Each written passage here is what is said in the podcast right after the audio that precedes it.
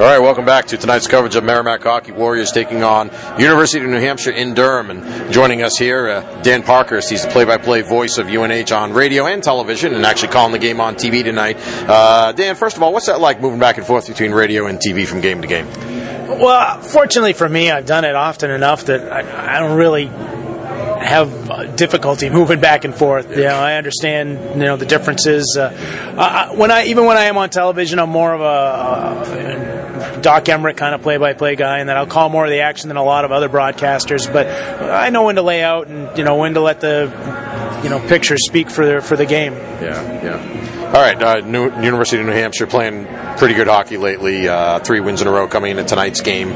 2 wins over a UConn team last weekend that I know they're struggling a little bit down the stretch, but they played some pretty good hockey this year. Done better than people have expected. What's the state of UNH right now? Well, UNH has been really in a lot of the games. There's only been a couple of games where UNH has been out of them all year long. And for the most part, they just haven't, like a lot of teams in the league, been a way to find timely scoring. Yeah. It's been kind of an issue, I think, across the league. Yeah. But for, you know, the mood here is pretty good. You know, they have an opportunity. Obviously, they know that it's going to be tough battles this weekend here against Merrimack, but both of them at home.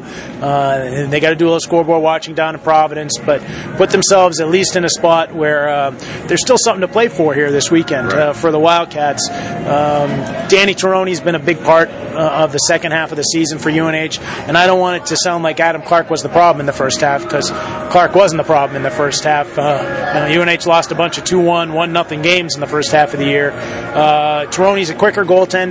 I think maybe the team plays a little more comfortably in front of him, so I think that's been a big part of what's going on here in the second half of the year. And I think the leadership on this team is pretty good. The seniors in Willows and Thrush and Downing have done a good job of keeping the team battling, even when times were tough there for a long stretch in the first half. Yeah, and a lot of teams tend to get better too as the season goes on. UNH usually that's the case, and you know, playing better in the second half, I'm sure that helps. You know, the addition of Tironi to the team, and like you said, the team's playing better in front of him. Definitely playing better in front of him. I think the other thing that's been a big key is just the progression of the young players on this team. Podorowski up front, he's going to be an all-league player before he's done. Fogle has gotten better week after week after week. Seeing some time on the power play. Don't know if he will this week. But seeing freshmen like that up front get better. And really the guys on the blue line, you know, Fergelli and Marks, you know, they're seeing a ton of ice time. Boyd's seeing a little bit more here and there. And when Pesci was down, you had other guys getting an opportunity. Pesci is by far the best defenseman on this team. Right. But Cleland picks up a lot more ice time when Pesci's down, and he's become a way better player here in the second half. I don't know if that's because he got more time when Pesci was hurt in the first half, that he just got more comfortable in his own skin. But they played a lot better in all 3 zones here in the second half of the year. They've had a couple of first game down at BU, they didn't play great. They lost that game. But for the most part, here in the second half, they played a lot better team defense in all 3 zones, and they're a UNH team, generating chances out of transition, and they've been able to get a little bit more of that here in the second half, probably because of the better team defense throughout the ice.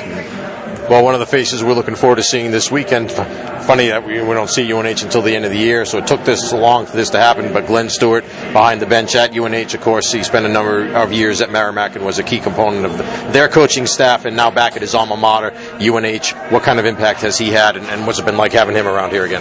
Well, Glenn is an old friend of mine, because we were in school here together. In fact, at one point we were scheduled to be housemates together. I wound up getting married that summer, so I wound up not being Glenn's housemate. I wound up moving in with my wife. But I think so. You didn't give you the option then to still move in with Glenn? No. I we found someone else to take my spot in the house that I was going to share with Glenn. But we so we go back a long ways, and I think for this year.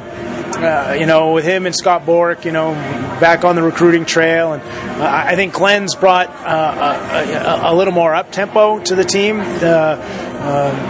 Glenn never met a puck he didn't want to shoot, so I think he's done a good job, just helping the team transition, especially being such a young team. I think he's been a great addition to the program. I think for the team going forward, for me personally, it's nice to see you know, a younger alum come into the program. I think the world of Jim Tortorello, who was the associate coach before Glenn came in. You know, but I like having, you know, Glenn, a younger guy, you know, in with the program now, and, you know, hoping to help, you know, maybe open up some other recruiting channels that haven't been here for the Wildcats for a little while. Glenn being a Canadian and having done such a good job recruiting for Merrimack, coming in on, you know, some guys from some of those provinces. Right. And Merrimack starting up women's hockey next year. Erin Hamlin, and I know you know her from your time here as well, and I've been very impressed every time I've had a chance to talk to her. We've had her on the air a few times, but again, it's somebody else from your time at UNH. I know going back about 20 years, not to make you feel old, but you know, your impressions of Erin and what she'll bring to the program at Merrimack. Well, I think Erin is a terrific coach, and she obviously was an unbelievable goaltender when she was at the University of New Hampshire. I think she'll be a tough coach. You know, she'll get that team turned around quick, because I think she's just got that gritty attitude that you know, you want to see, I think, out of a coach for a new program. She'll expect a lot out of her players, and she'll hold them to it. I think one thing here that happened at UNH is after she left, because she was an assistant coach here for the women's program for a number of years, is I think the recruiting fell off here a little bit, quite honestly, after she left. So I think she'll do a pretty good job of convincing players that they want to be part of the Merrimack program, and wouldn't shock me at all to see that program competing very quickly. And another UNH alum with the Merrimack women's program, Casey Bellamy, played here, had an unbelievable career, and obviously went on to the Olympics, silver medals and everything. So I guess two UNH alums now helping to head up the program at women's program at Merrimack. And I think Casey's a great, you know, fit for that program too. Personable but tough is Casey Bellamy. She was as tough a defenseman as you'd ever want to see, and I'm sure that's, you know, probably will be her primary responsibility with the program, other than recruiting and regular general coaching. But I'm sure she'll be responsible for the blue liners, and that's a pretty good person to look up to there for Merrimack.